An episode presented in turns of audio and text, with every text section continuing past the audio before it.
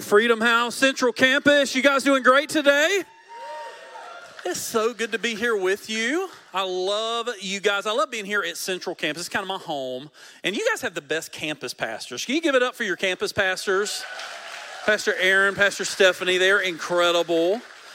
And if you don't know me, my name's Olan Carder. I serve here on our teaching team. And that's right, if you're new, we have a teaching team. We have a, a live communicator, a pastor bringing God's word at each one of our campuses every service, every weekend, which is a huge part of our senior pastor's vision not to build our church on one person or just a big personality, but to build it on the vision that God has given us as a church. And we do that as a team. So, can we give some honor to our senior pastors? Would you give them a hand clap?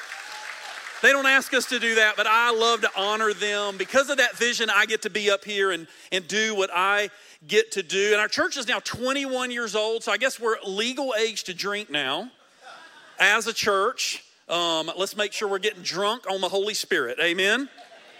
Amen. That's awesome.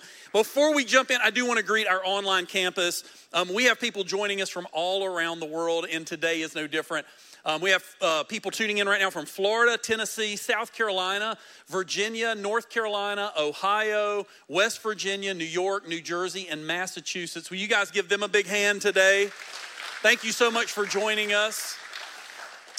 And we are starting a new series called Back to basics. This is going to be a family series. It's going to be um, teaching us how to build our families, kind of get back to the fundamentals of having a healthy, strong family for God. I think it's so important. And if you've noticed this year, um, we've kind of had this theme. I don't know if you, if you guys, you guys have picked up on it, but there's been this theme in our message series um, all kind of related to our foundations, kind of fundamental things, getting back to basics, building a, a spiritual foundation. Have you guys noticed that this year?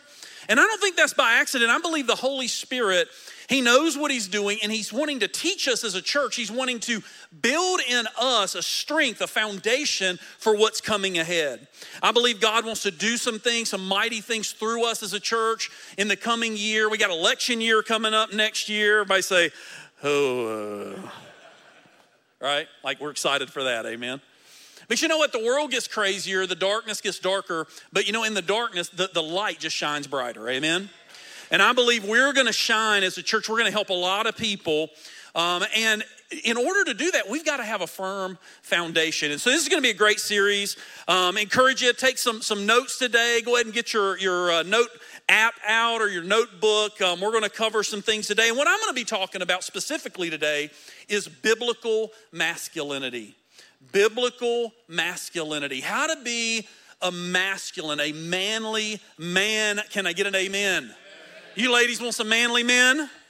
Yeah, yeah. So we're going to talk about it. The title of the message today is Stereotype or Prototype.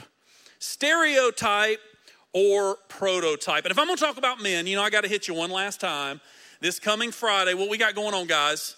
Strong, strong one night. Make sure you're there. I like the way Pastor Sam said it at Lake Norman last week. He said, You either have a ticket and you're a man, you're showing up, or you are a detriment to society. Those are your choices. I was like, That's good. I like that. I'm gonna steal that. So, those are your choices. So, we're going to talk about it today prototype versus stereotype. Are we caught up in the stereotypical image of a man, of what a man is, or are we pursuing the prototype that God gave us for manliness, for masculinity, Jesus Christ? God sent us, God shows us the prototype for what it means to be a masculine, a godly, a mature man of God in Jesus Christ. And so we need to focus on the prototype, not the stereotype. Culture today is attacking manhood. Can I get an amen? They're attacking it. Culture today is attacking what I believe is kind of a straw man, a parody of masculinity that really doesn't even exist. We hear terms like toxic masculinity. Anybody heard that one? Yeah. Give me a break. Terms like patriarchy. I think most of the people who say it don't know what it means right? And there's no consensus on what these terms are really all about. The world is fixated on killing the cancer of what they view as traditional masculinity. but they're killing the patient instead. Imagine you, you have a, a, broken leg and you go to the doctor, maybe just a, a, sprained ankle, and you walk into the doctor, and the doctor says, oh, Nurse, come here, look at that. Yeah, ankle's swollen a little bit. Let's take the leg. You would run for your life. You would run screaming, like, You're not gonna take my leg, you're not gonna amputate my leg because I twisted my ankle. And in the same way, we have problems in our country with, with masculinity. Men have issues to face, but we don't diminish the role of men and fathers. That's not the answer. Amen? There's an epidemic of fatherlessness. And so, what does our culture do? We demean fathers. We take the respect out of the role of being a father. Have you ever noticed that on every sitcom, dad is a bumbling idiot?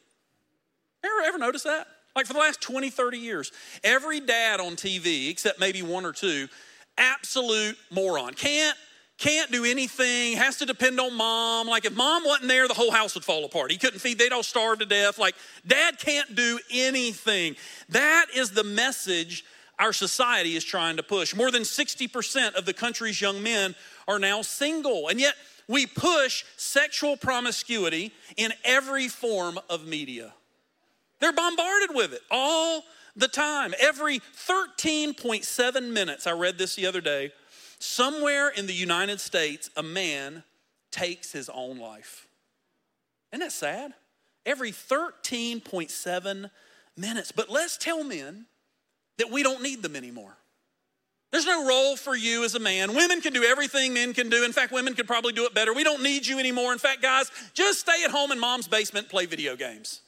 Just check out a society because there's no there's not a place for you anymore. Modern feminism is more focused on bashing men than empowering women.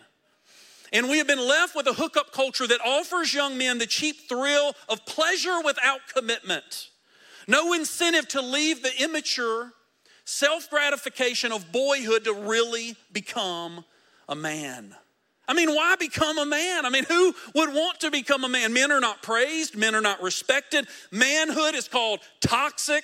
Our values and interests are mocked and demonized. Don't be so competitive, they say. Don't be so ambitious. Don't be so aggressive. Don't be so masculine. What the world says is if you're a man, if you want to be a really good man, be more feminine. That's what we're told. I don't believe that's the answer.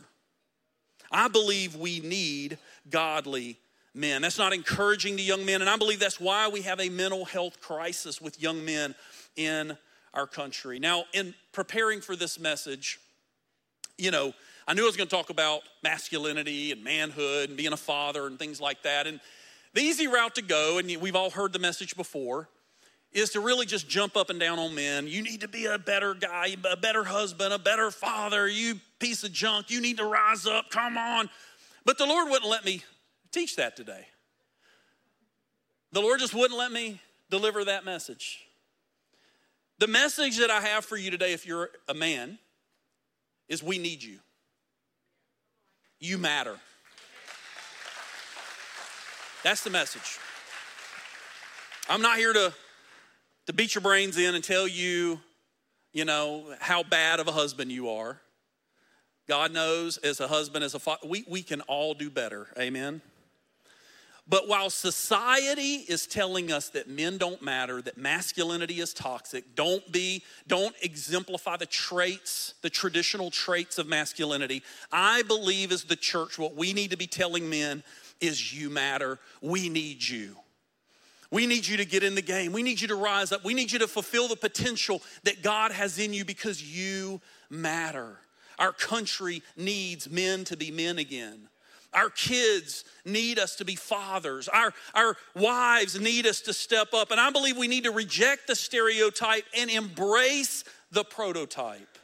Embrace being a godly man after the example of Jesus Christ. Jesus was the perfect man. And if Jesus was a man, then being a man must be okay. Must not be wrong to be a man, to be manly, to be masculine. If Jesus was a man, he modeled what it meant to be a man. And if you're a woman here today, I don't want you to tune out. I'm going to share some, some helpful tips at the end of the message today for you about maybe there's a man in your life, a son, a brother, a husband, somebody that, that man, you want to encourage, you want to support. And I'm going to give you some practical steps on how to do that as well. You know, the Bible is interesting enough. The Bible doesn't really give us a countercultural definition of manhood. I've studied this many times. And when you go in the scriptures and you start kind of looking for what does the Bible teach a man should act like, there's a few things, and the Bible really delves into the roles of men. It talks about how to be a good father, it talks about how to be a good husband. But when it comes to just masculinity, being a man, you know what the Bible says? It says, act like a man. It says, act like a man. It doesn't give you a whole lot of detail about it. It just says, act like a man. Turn with me to 1 Corinthians chapter 16. 1 Corinthians chapter 16, we're going to read verse 13 and 14. Paul says here, Be watchful, stand firm in the faith, act like men, be strong. This is so key, verse 14. It's easy to miss to jump over this. And I'm gonna, I'm gonna show you this. I want you to highlight this, underline this, make a note of this. I'm gonna show you today, I'm gonna prove to you today the key to being a godly man. It's all about love. He says, Let all that you do be done in love. You wanna be a manly man, a masculine man, a man's man. You really wanna man up, learn how to love like Jesus loved. It'll pull out of you the masculine traits that God has deposited in you, but in a way that honors God and blesses others. First Kings chapter 2, we see King David talking to his son. It says, When David's time to die drew near, he commanded Solomon, his son, saying, I am about to go the way of all the earth. Be strong. And what does he say? Show yourself a man. There was a time that just being a man was a thing of honor. You didn't have to be the king, the greatest warrior. Just being a man, just being accepted among other men as a real mature man, it meant something.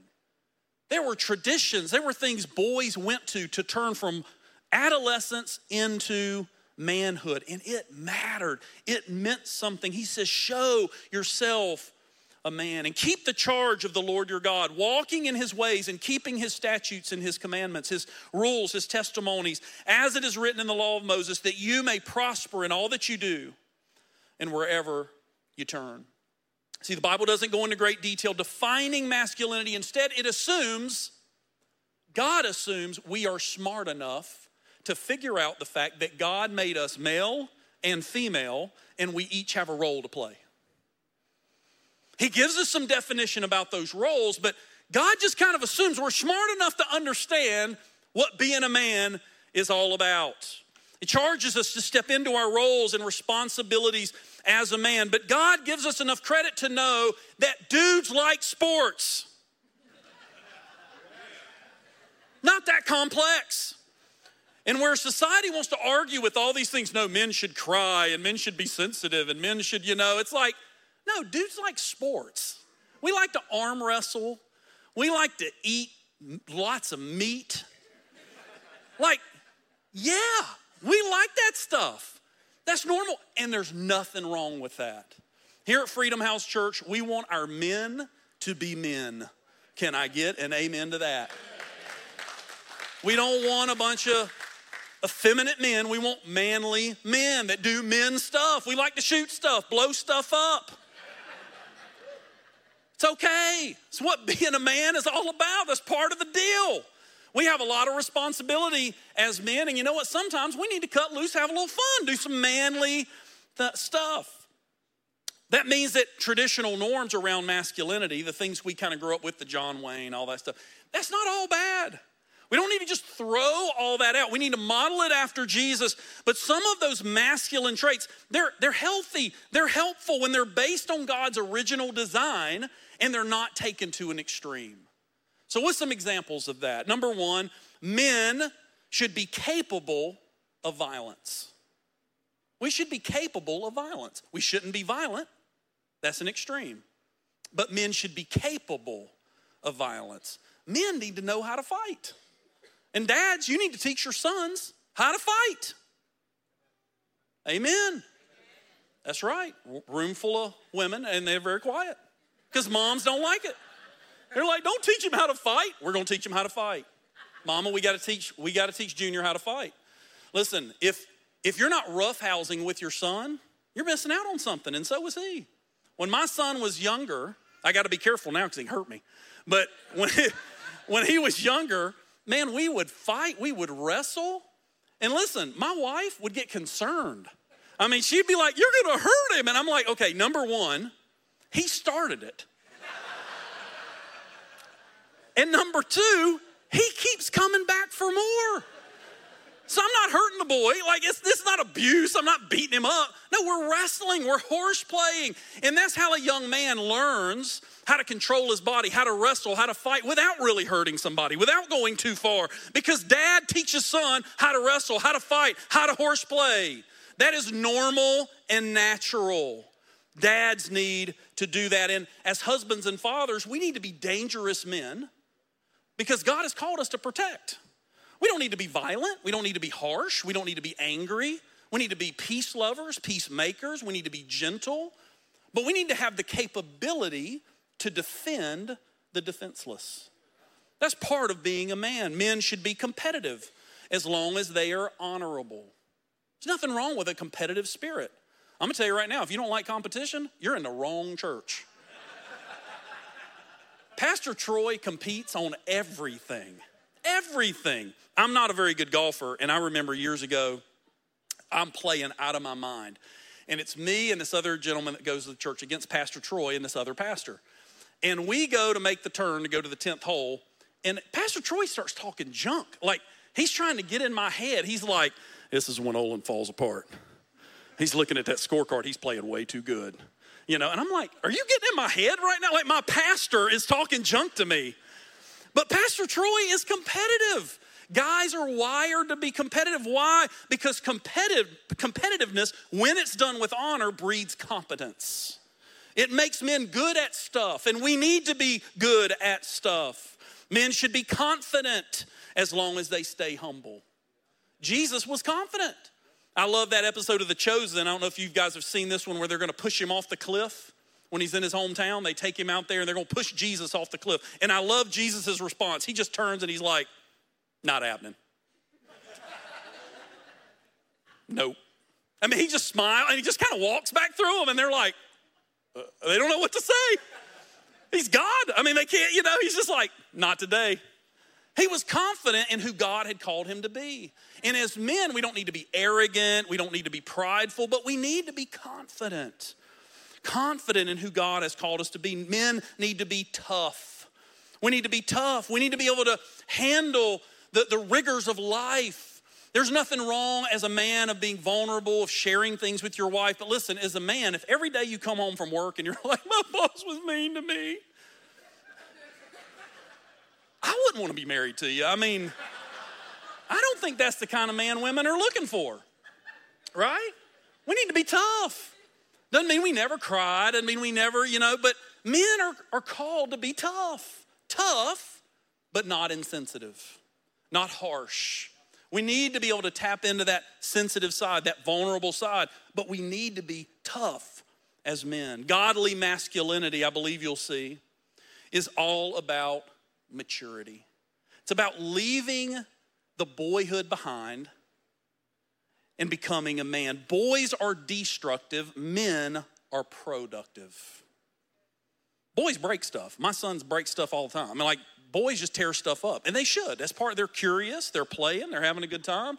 But men have to produce, we have to fix, we have to be productive. It's the same impulses, but a godly man knows how to use his masculinity to do three things. And these are the three things. If you want to write these down, this is what we're going to talk about today. A godly man knows how to use his masculinity, those masculine traits, being tough, being competitive, being aggressive and assertive. He knows how to use that in order to protect, to provide, and to preside.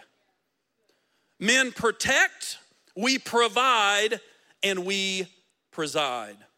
Now I'm going to start with the last one today. Godly men preside. To preside means to be in charge of something. If you have somebody that's presiding over a, you know, a, you know, an event or something like that, they're in charge. They're making sure everything is happening, and God designed men to be in charge of stuff.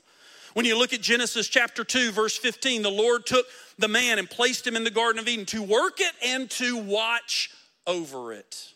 God brought the animals to the man. He said, You name them. He gave us authority, He gave us a job to do. And men need a job, we need a responsibility. If you're a man today and you don't take responsibility, something's gonna be missing. And I wanna encourage you today as a man, God wired you for it. You're a leader. You might say, No, nah, not me. I'm not a leader. I've never led anybody. Well, you can start with yourself. The most important person to lead is to lead yourself. And you all have influence. Maybe you're a dad and you're like, hey, I just started a new job and I'm not the boss, but your kids are looking up to you. Somebody needs you to lead.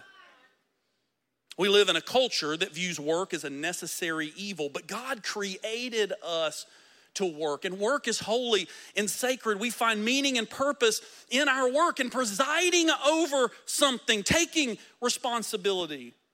Now, people often mistake this as being the boss, telling everyone what to do. Oh, this is another one of those men or the, the leader, and man should be the boss thing. No, leadership and responsibility doesn't mean you're always going to be the boss.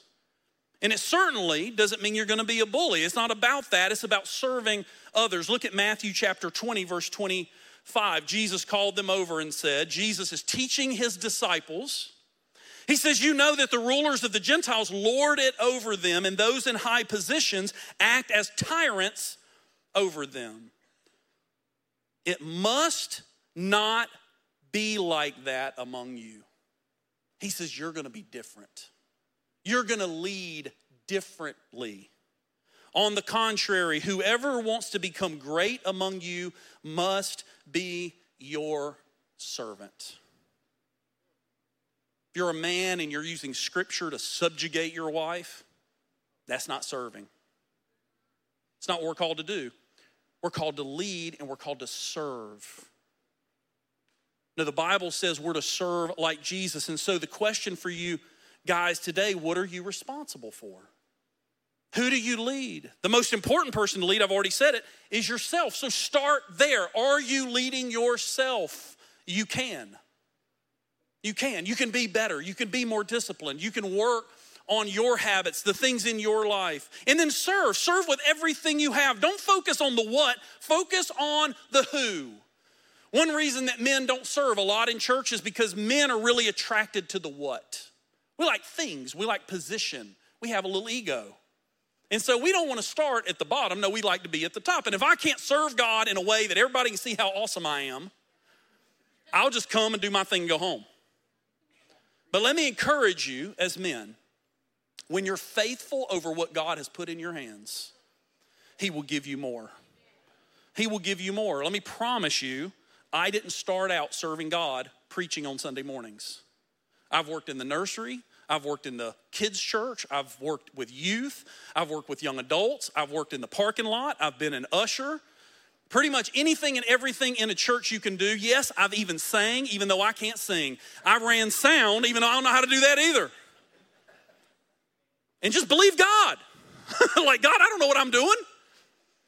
But can you help? My answer was yes. And if your answer is yes and you're faithful, God will promote you. God will give you more responsibility. It's okay to clap for that. Amen. And women are attracted to that, let me tell you. Men that are passionate about Jesus, we have babies, I'm just saying. We get married, we have babies, we have a good time. The most important place for us to lead is inside our own homes. Husbands and fathers need to preside, not abdicate that responsibility to our wives. What does that look like?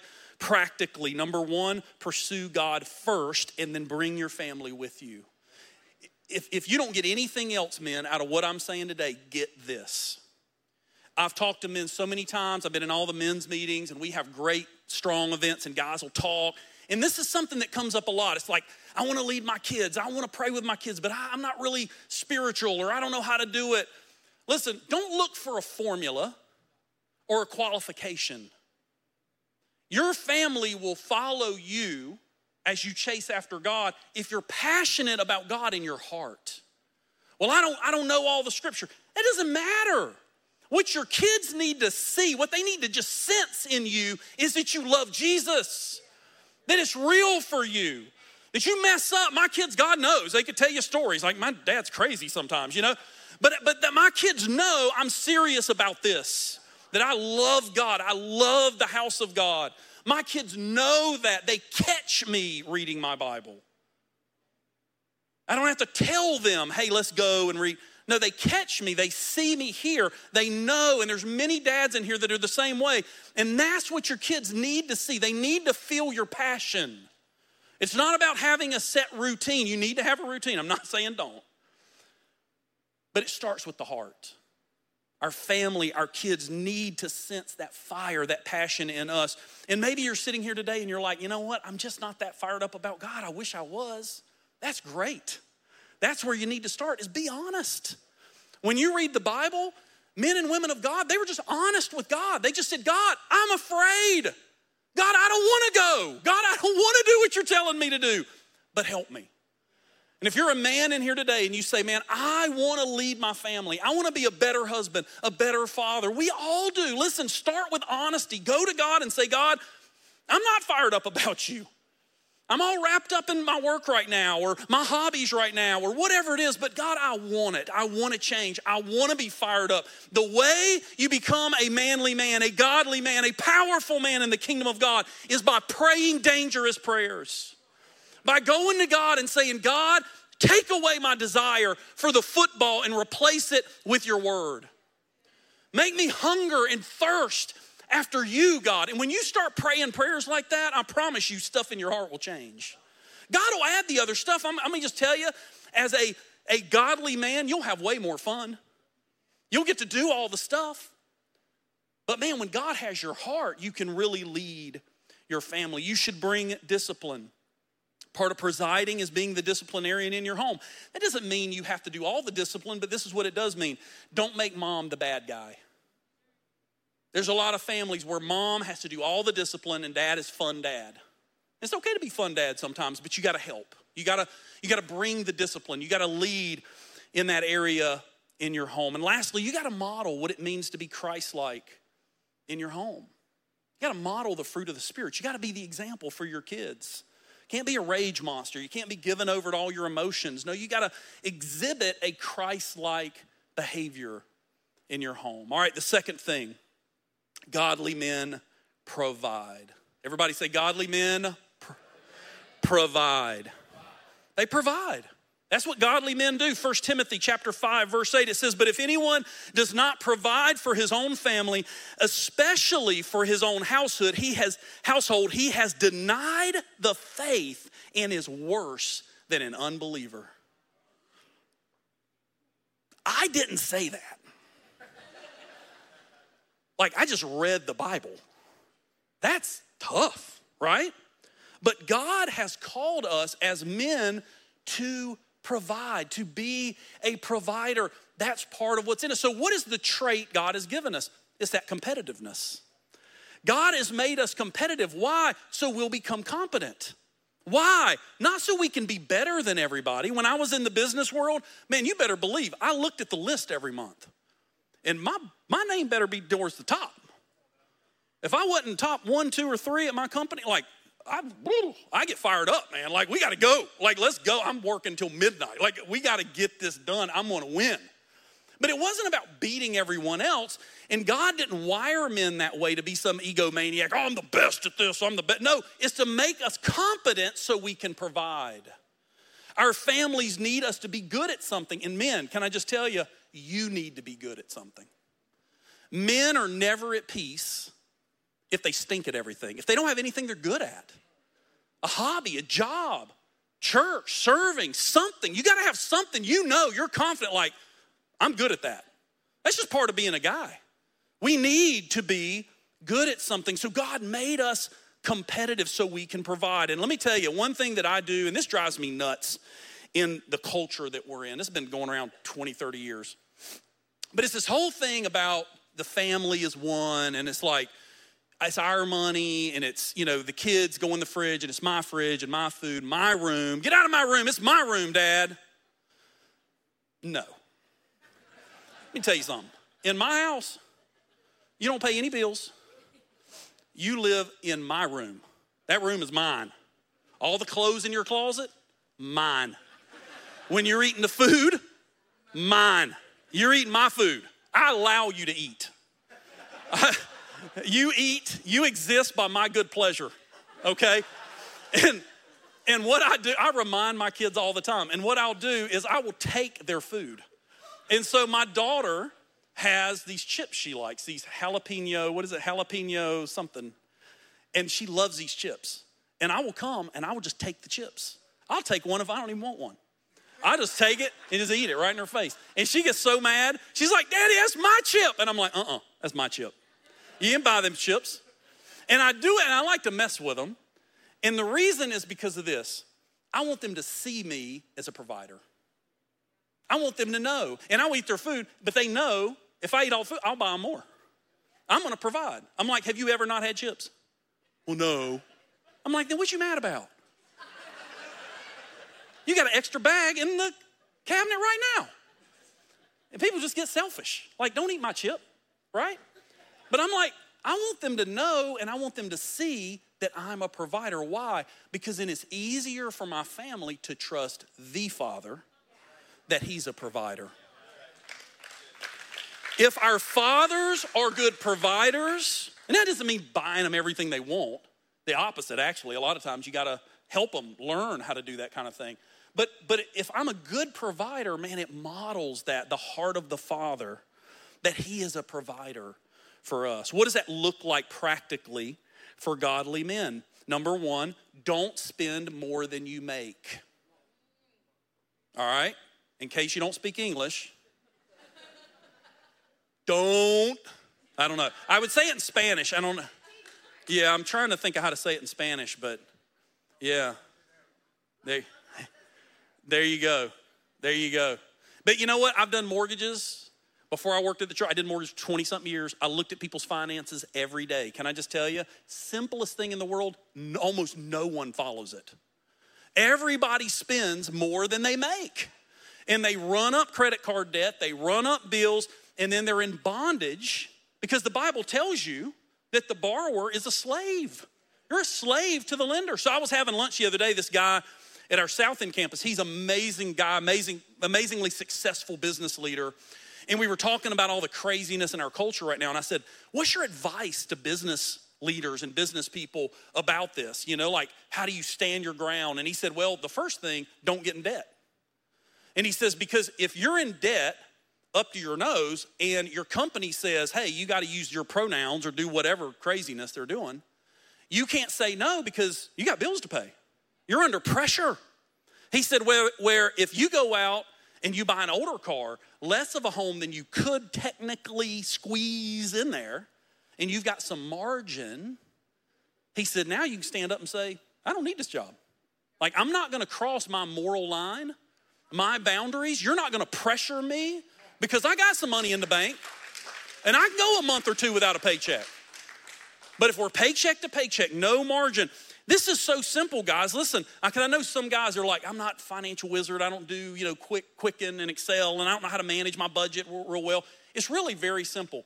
Create margin, and then do two things before you spend your money save and give.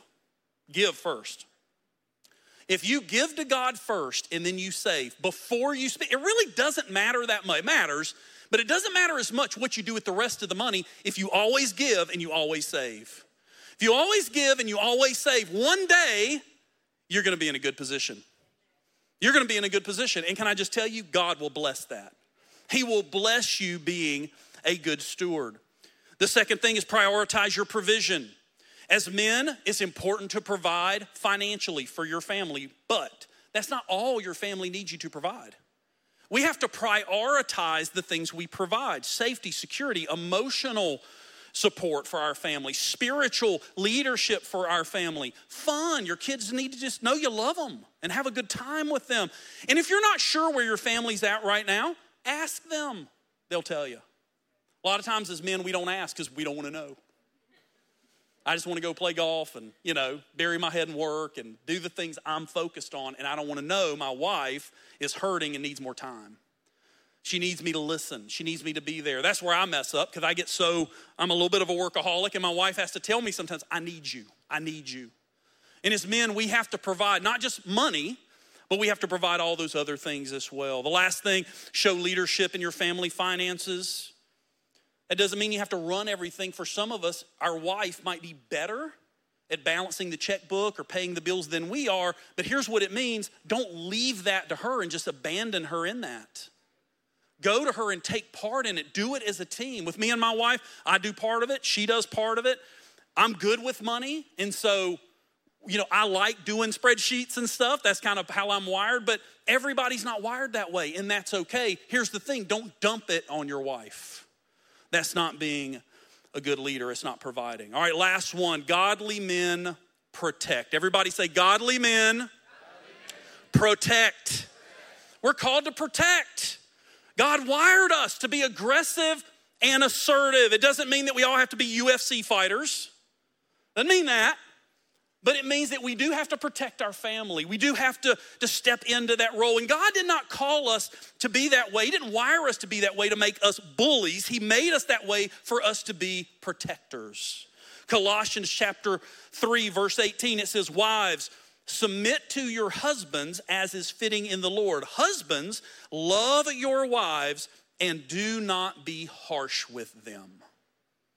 See, as men, we can take that to either extreme. Either we can totally check out and not protect, or we can be harsh and we can be a tyrant in our own home. But we see in Jesus that headship is sacrificial. He was our example. What did he do? We're called the bride of Christ. What did Jesus do? He stepped in front of his bride.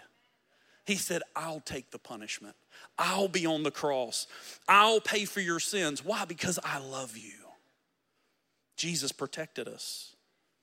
Our physical strength and temperament are meant to make us protectors of, of women and children, of the innocent, the defenseless, protectors of what is right. And it requires physical strength, but way more than that, it requires character. It requires courage in a day and age where most of us aren't going to go out and physically fight, but we have to fight back against the darkness that's in the world all around us. And our wives need us to stand up and to pay attention to pay attention to the dangers that are all around us all the time. When those early verses we read today in First Corinthians, when it said, act like a man, this is what it meant. For men to be aggressive and assertive to protect their families and the church. What does this look like practically? Number one, protect your family in prayer. We got a lot of praying moms and grandmoms. We've all heard that before, right? Oh, it's good to have praying grandma. Praying grandma will move mountains, you know, but we need some praying dads. We need some men that'll stand up and pray for their family. And can I just tell you, men, I pray for my kids, I pray for my wife, I pray for their safety, I pray that God will bless them, to give them favor. I mean, I just pray all these things. But you know the big thing I pray for my kids? I pray for me. I pray, God, make me a good dad. God, straighten me out where I'm not leading them well. God, make me and Tammy good parents so my kids can grow up in a godly household. God, help me be a godly father. Because a lot of times as kids grow up, especially when they get in their teen years, we can't always control them, but we can control us. We can lead them, we can model for them, but we need the Holy Spirit to show us because let me tell you, it ain't easy being a parent. Amen? But as dads, you can do it. You can step into that authority. And the, the first thing you do to protect your family is pray. Get on your knees. Go to God and say, God, make me a, a protector. God, show me what are my kids getting into? Where are the dangers, the minefields out there in the public school system with their friends? You need to protect them. The second thing is protect your family physically. I keep my wife and kids out of dangerous situations. I, I, very rarely need to physically defend my family. That doesn't happen for most of us every day. But one thing that does happen is our wife, our kids are traveling, they're going places. I don't allow my wife and my daughter by themselves, they don't go up here to Concord Mills Mall. Because I don't know if you know this, it's a hub for trafficking. People are abducted, young kids are abducted. It's a dangerous place. I make sure they have me with them or they're in a group or something like that. There's things like that that as a man, we need to be alert. We need to, we need to protect our family. That's my responsibility as a dad. I take that very respons- that very uh, seriously. I know who my kids are going to hang out with. I know who they're going to be around. And sometimes your kids will get mad at you. But dad, you know, like tough. I love you enough that I can live with my kids being mad at me for a couple days to keep them safe. Amen. The last one is protect your family from the nonsense of the world. Access to media, pornography, ed- the educational system. Listen, it's not enough to just throw Wi Fi up in your house, give your kids a cell phone, and say, hey, good luck. Don't look at bad stuff there, little Johnny. That's a recipe for disaster. You need to set up a firewall in your house. You need to block, you need to have parental uh, blocks on what comes in and out of your house with the internet. You need to watch, you can't just turn Disney on anymore. It's sad to say. As parents, we used to just could, you know, put a Disney movie on and like you knew it was kind of okay. And now you can't do that anymore. You have to know what they're watching. You have to know where they're, they're spending their time. There's great apps out there like Covenant Eyes that you can pay a few bucks a month and it'll put it on their phone and it will send you an alert if they look at something they shouldn't look at. But we have to know, we have to protect our kids. That's our job as men. Listen, God wants us to man up, to take responsibility. But my encourage to you today, men, is that you can do it. This isn't for somebody else. This isn't for the super spiritual dad. This isn't for the macho man. No, this is for every father, every man in this place. You can do it. God has entrusted you, God has empowered you to be a mature, masculine man, to protect, to provide, to preside. You have everything you need inside of you if you're a believer. The Holy Spirit will equip you, and I'm telling you, we need you. Your wives need you, our children need you, our country. We need men to be men again. We need you. I told you in the beginning, it all boils down to love. How does that work? Because if I love my family passionately, I'll preside. I'll take the bullet and say no to something my kids really want to do because I know it's harmful to them. I'll step into that because I love my kids. I love my wife. I'll provide, I'll work hard, I'll do without so that I can put money aside. I can provide for them. Why? Because I love them. I'll protect. Why? Because I'm passionate. Jesus came and everything he did to model, to be the prototype for us, it was based out of love. You want to be the manliest man on the planet?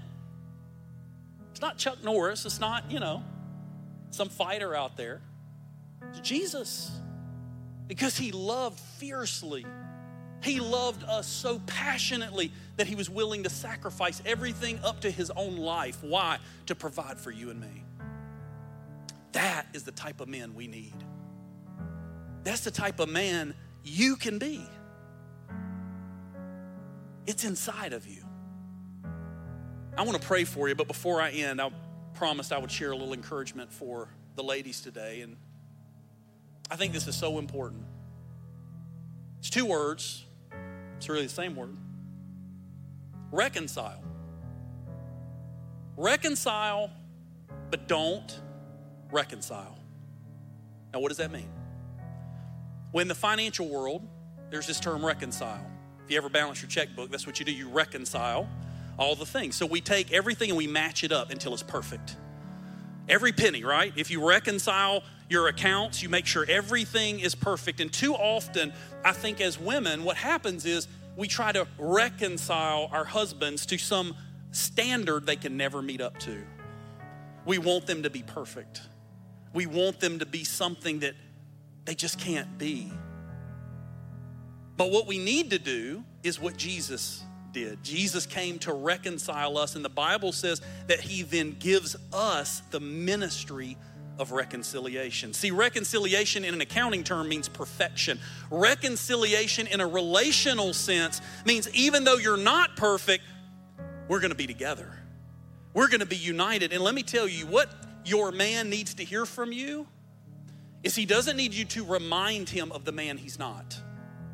He needs you to prophesy about the man he can be. He needs you to speak positively into his life. And it's easy to do, it's easy to complain, it's easy to get down on the men in our life. But what they need to hear is my husband is a man of God. My husband loves my kids. My husband loves Jesus. My husband, man, he's passionate after God. My husband is a provider. My husband is a protector. And let me tell you, when you begin to speak those words and he hears that, man, it will light a fire in his belly. Your husband will rise up, your brother, your kids, your son. Those when men hear that, let me tell you, when somebody says something good about me, the first thing my brain goes, Am I really like that? And then I think, man, I don't want to let them down.